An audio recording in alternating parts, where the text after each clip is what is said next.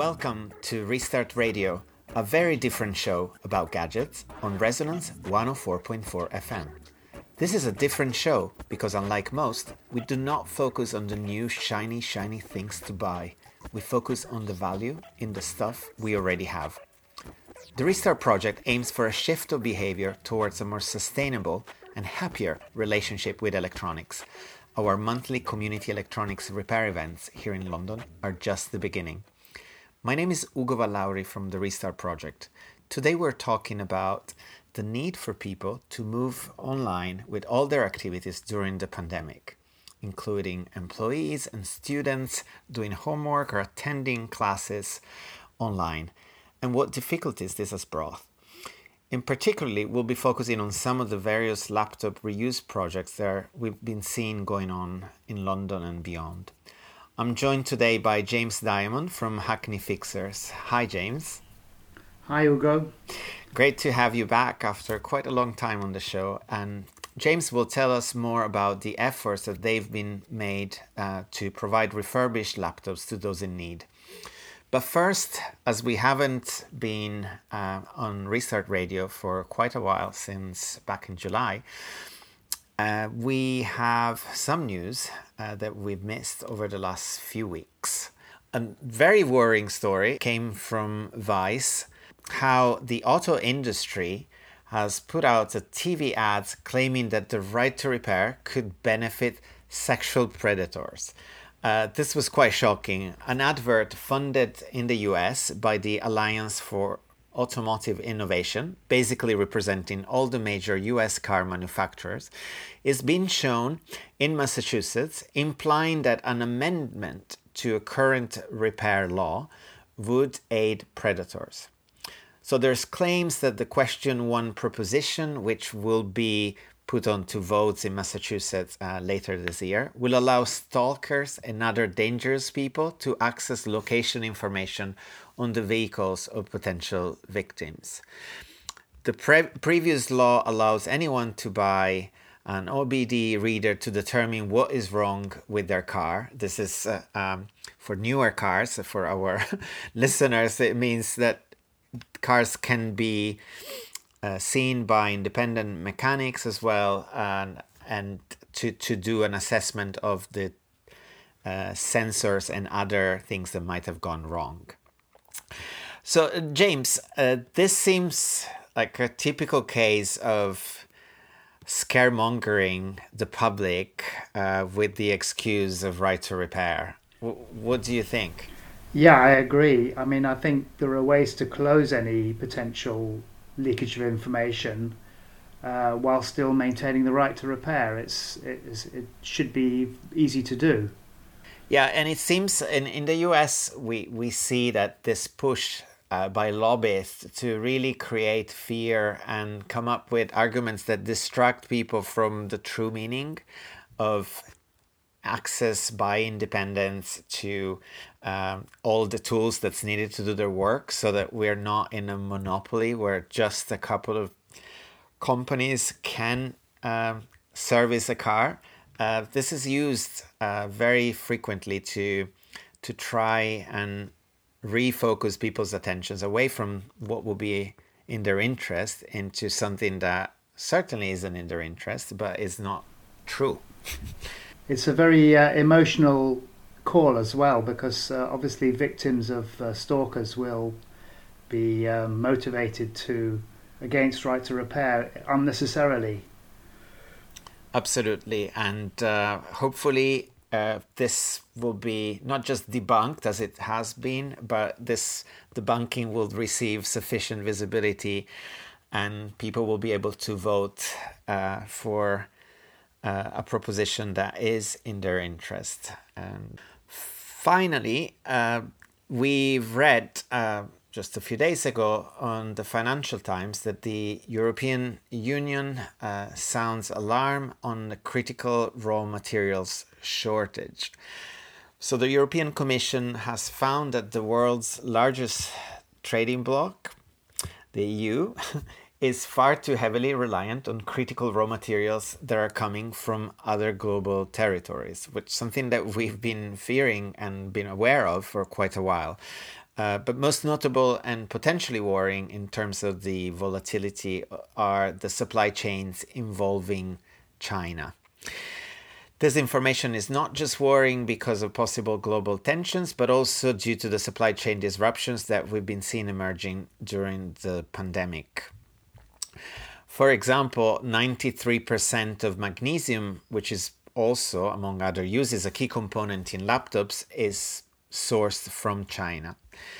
So there's an increased interest, obviously, on lithium as uh, it's becoming an essential resource for the mobility industry and obviously also for every battery powered device that we use all the time. And so the, the EU is adding lithium among other materials to its critical raw materials list. And there seems to be a push uh, but to um, increase a focus on potentially mining uh, in the EU uh, for some of these materials. Our partners of the European Environmental Bureau have confirmed uh, now that the EU has made this plan on critical raw materials public. Um, and I'll quote uh, Jean Pierre Schweitzer, policy officer on the resource efficiency at the EEB. Uh, simply opening the floodgates to new mining projects in Europe would contradict the European Commission's ambition to keep resource consumption within planetary boundaries, as set out in the Circular Economy Action Plan that was just launched back in March. What we need, and we completely agree with their take, is more efficient, recyclable, and durable batteries produced from responsibly sourced materials to alleviate the burden on the planet. I hope, well, this might not directly regard the UK after the 31st of December, James. But what, what do you think? Uh, do we need more mining or do we need to consume a little bit less? I think we need to consume a lot less, um, and we we don't need more mining. We need a circular economy so we can reuse the critical raw materials that are already in circulation. You know, seeing them potentially ending up in people's drawers or attics sitting there unused, or in even worse in landfill, um, is just crazy. And we we should be closing those loops and building a circular economy and building that into new technology as it emerges. Yes, and linked to that, there's the obvious taboo topic of how much we consume to begin with, and uh, uh, it's it's always a hard conversation to have uh, with everyone because of course more and more options have become available and people go for them. You know like now i've been cycling in london the last couple of weeks and seeing with my eyes the increase of um, electric scooters that people ride on. And of course this is something that wouldn't be possible without lithium batteries. And I, I don't want to judge any specific user, uh, of course, uh, as I'm recording this very show on a smartphone that with its own lithium battery. But it, it is something that we should be asking ourselves what is the limit? Just because it's possible to design and buy new things, um, are we really questioning our thirst for stuff. Yes, I don't know how to react to that, but um, yeah, you're right. Um, do we really need it? I mean, obviously, mobility is very important, uh, and um, we're seeing a lot of projects in London to quieten streets and remove traffic, which is great, to encourage walking and cycling. Um, but like you, I've seen uh, the, the, the rise of e-bikes and e-scooters. I think they can be good in um, particularly at the moment with uh, restrictions we have on public transport. Uh, and also, I've seen some of my older friends who've been able to continue cycling for a few more years rather than perhaps resorting to their car or whatever uh, as they get older. Um, so, yeah, it's it's it's difficult. Um, we all have to make our personal choices. Um, Agreed. Um, but really, the the device manufacturers and the regulators need to be thinking about um, how we close the loop with these uh, devices. Um, maybe we're seeing a big shift away from cars and towards smaller devices like e-bikes and scooters, which wouldn't necessarily be a bad thing. Absolutely, and yeah, I, far from me the desire to judge a specific aspect or type of device, but it's true that we need to uh, look at how can all of these devices come to the market in the first place as good quality batteries mm-hmm. that can have mm-hmm. a longer um, dura- durability and recyclability and reusability whenever possible for new uses. And uh, there's some efforts in that respect going on again at the European level to better label batteries as well.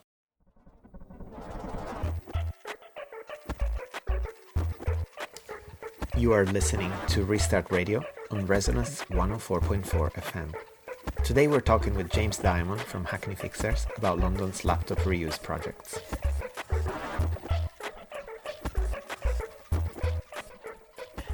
And uh, now to today's key topic.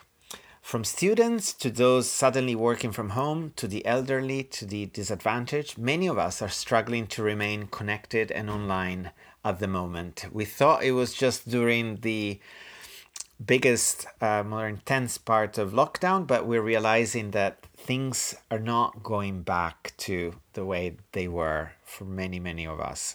The pandemic has caused closures of workplaces, schools, and public spaces like libraries, cutting off many people's access to the internet and a computer. For some, this is indeed a vital lifeline and means not even being able to get groceries or apply to government assistance. And evidently, this is not just an issue in the UK. Um, Engadget uh, recently reported a story that was on an Associated Press report that in California, schools worry that they won't be able to source enough laptops for students to start the school year as commercial stock is in short supply and schools' existing machines are in desperate need of refurbishment. Uh, I've seen a number of 5 million computers shortage in, in the US alone. As a result, there's been a heartening show of support from fixers in our community and worldwide, and an attempt to combat this problem on whatever scale is possible.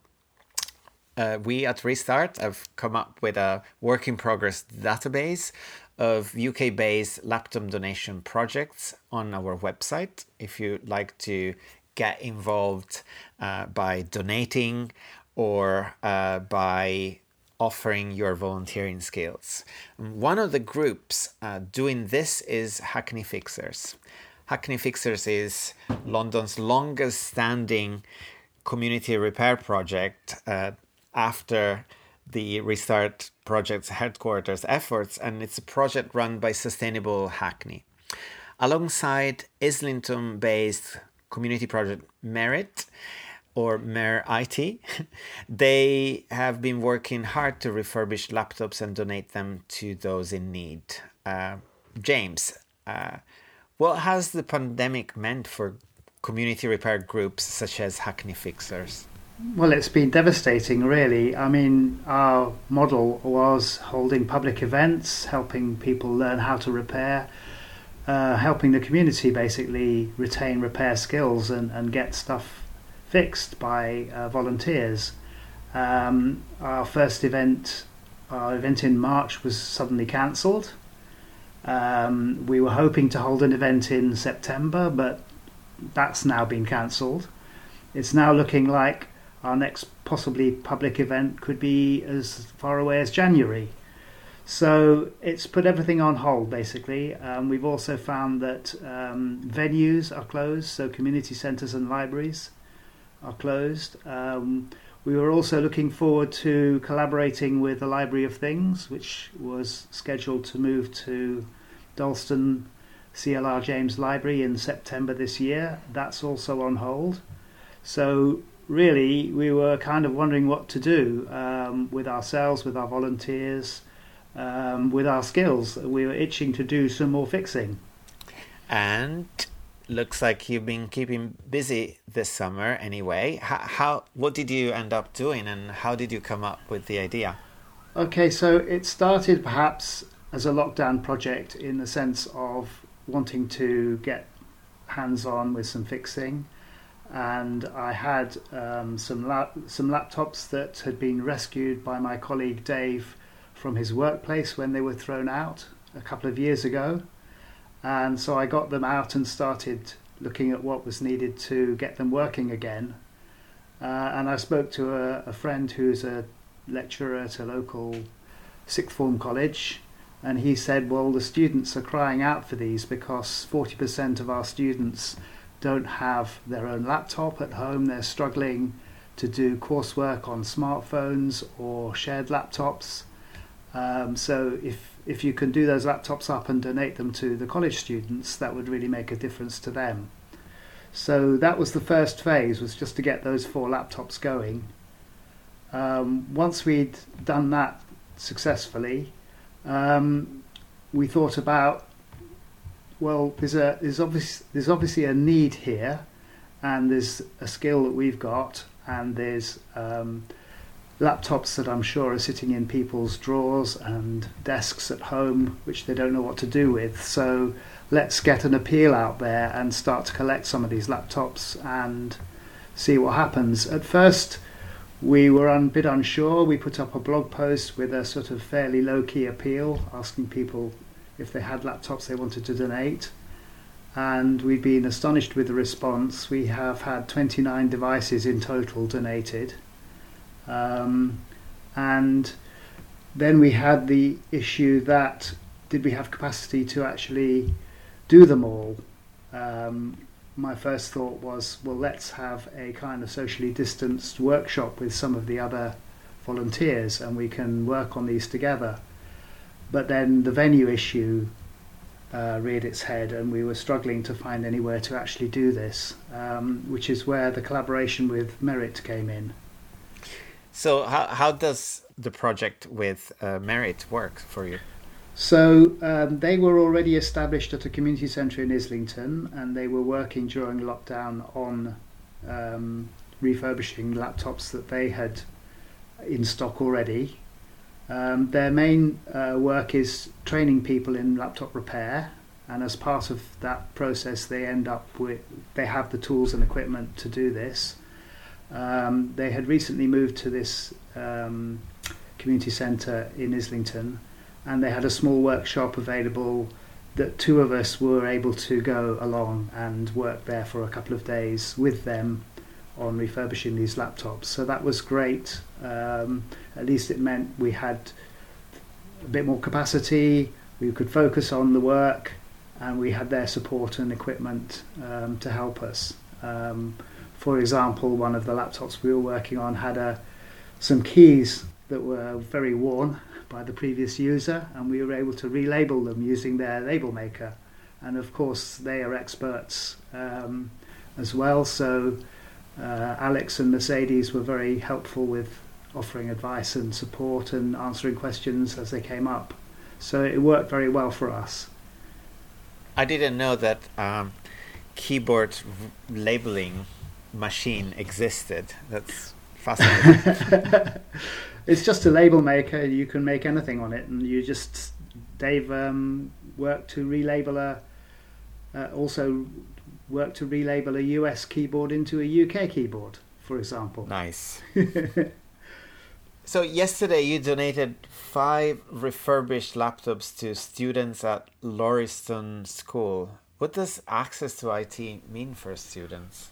Well, it's it's really important. I mean, we heard the story from the college students about how many of them are struggling to access uh, IT, um, learning resources online, and obviously, adult students are more um, taking part in mixed mode learning, where they do some of their work in college and some of it online. A lot of the colleges are not opening their classrooms; they're working exclusively online. But what's interesting with Lauriston School, it's a primary school, because we were thinking, well, you know, kids are back in school. Do they actually need access to IT? They're they're working in the classroom, and it was very um, heartening to hear yesterday from the the school, um, the the network manager there and the school business manager there, that um, they're they're desperate for these laptops because they have kids who have basically not been able to do access any learning resources during the lockdown for the last six months, and they have fallen a long way behind with their schoolwork. So for them, this was an opportunity to offer those kids some learning support, some additional materials that they could access from home uh, alongside their classroom based learning uh, to help them catch up with their classmates. Um, so that was really heartening. There is a real need out there. That's brilliant also to remind ourselves that not everyone has the same level of access to begin with before the lockdown takes its toll. So, yeah, I mean, there's there's what's called a digital divide in this country. Um, you know, that a lot of us do have access to technology and use it all the time. But for kids growing up today, this is going to be part of their lives, and the sooner they get comfortable with it, um, the the better it's going to be in the long term for them. Um, and it's just become such a vital tool for everybody, I think. Absolutely. You've been repairing for a very long time, uh, but with all the laptop refurb uh, work that you've done in the last few weeks, have you learned anything new about repairing that you didn't know before? Well, we've learned a lot. Um, we've learned from our mistakes. uh, um, but perhaps most importantly, we've learned about some of the, the barriers to repair. I'm not going to say bad things about Apple products. They're they're great products, um, but we did have difficulty when we were trying to repurpose some of the products. Um, in, for example, persuading them to boot from an external device, and um, we also had the same problem with some Dell products, which makes it hard to install a new operating system. Um, we also found some Dell products wouldn't work with a third-party charger or battery, um, and uh, they had engineered them so that, for example, you couldn't update the, the BIOS, the basic input program, which runs underneath the operating system if you had a third-party battery or charger. So these kind of um, protections that they put in for um, are really pushing people towards buying their uh, proprietary chargers and batteries, which are probably two to three times the, the cost of third party devices with equivalent performance. Or perhaps uh, it this has led people to give up on a perfectly reusable device because the price of the recommended spare would be so high that they prefer to just move ahead and get a new thing instead. That's certainly true, yes. And have you had any memorable unexpected repair? Well, what's been interesting is how some of the least promising looking devices have actually turned out to be really, really useful devices. For example, um, a little HP compact laptop that was hadn't been used for years. I think it was dating from uh, about 2008. It was covered in printer ink, um, not looking at all promising, but with a memory upgrade and a bit of a clean up um, and a new operating system, we're actually able to run Windows 10 on it in a perfectly usable fashion. Um, so wow, on a 12-year-old computer, that's a 12-year-old computer. Impressive. Yeah, yeah. Um, and another one um, that was a bit of a challenge was a uh, Microsoft Surface la- uh, tablet, which had user data on it but no charger. And we thought, well, shall we go to the expense of buying a new charger for this thing just to delete the user data because obviously that's a responsibility as, as, a when you're receiving people's donated devices that you, you need to be sure that their data is okay um, but it, when we actually did that and when we also cleaned up the um, keypad keyboard that came with it um, and reinstalled Windows 10 on there it actually turned out to be a really nice little device that will run Windows 10 perfectly well. Um, so, yeah, so, so there's there's gold in, in these old devices. There's there's you, you know usability still in them. Um, they may not look very promising, but uh, you know persist with them because um, often you'll find something very very uh, very useful for some that will will find somebody will be able to use it, and that makes me feel good. Absolutely. And do you think that despite the obvious strain on services and demand for laptops, this might finally open the public's eyes in a lasting way to the need to repurpose what we already have rather than buy new?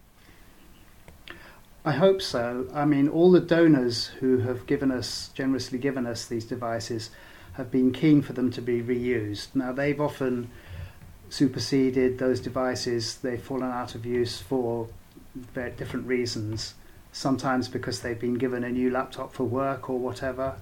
Um, they, but they're keen for them to be reused and prevent waste, and they don't know really what to do with them, um, and particularly have concerns about the data that may be on there. So I think there is people are aware of the issue, um, and they are keen to take an opportunity to um, have their devices reused for what they see as a, a good cause. Um, and maybe there's a bigger awareness of this digital divide that we were talking about.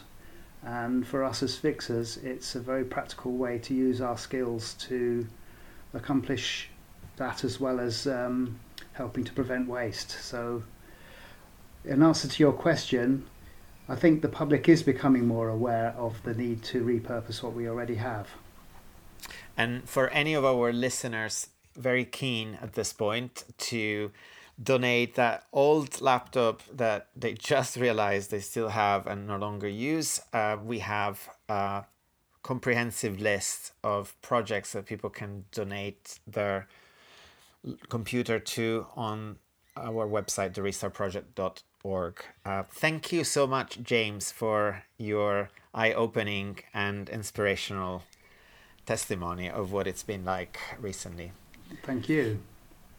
So, due to the pandemic, we're currently not running in person restart parties, unfortunately, and we hope they'll come back soon. But we do have a few online events coming up, and you can find those details on our website. However, if you'd like help fixing anything with a plug or battery, including headphones, radios, and old audio equipment, use the hashtag SOS Restart on social media. Just give us information on the make, model, and fault of your device, and we'll do our best to help. You can find more information at our website, therestartproject.org, or find us on Twitter, Facebook, or Instagram. Thanks to Optonoise and Cassini Sound for our music, which was made with lasers, spinning plastic discs, and discard electronics. We're here every second Tuesday of the month at 5 p.m. Until next time.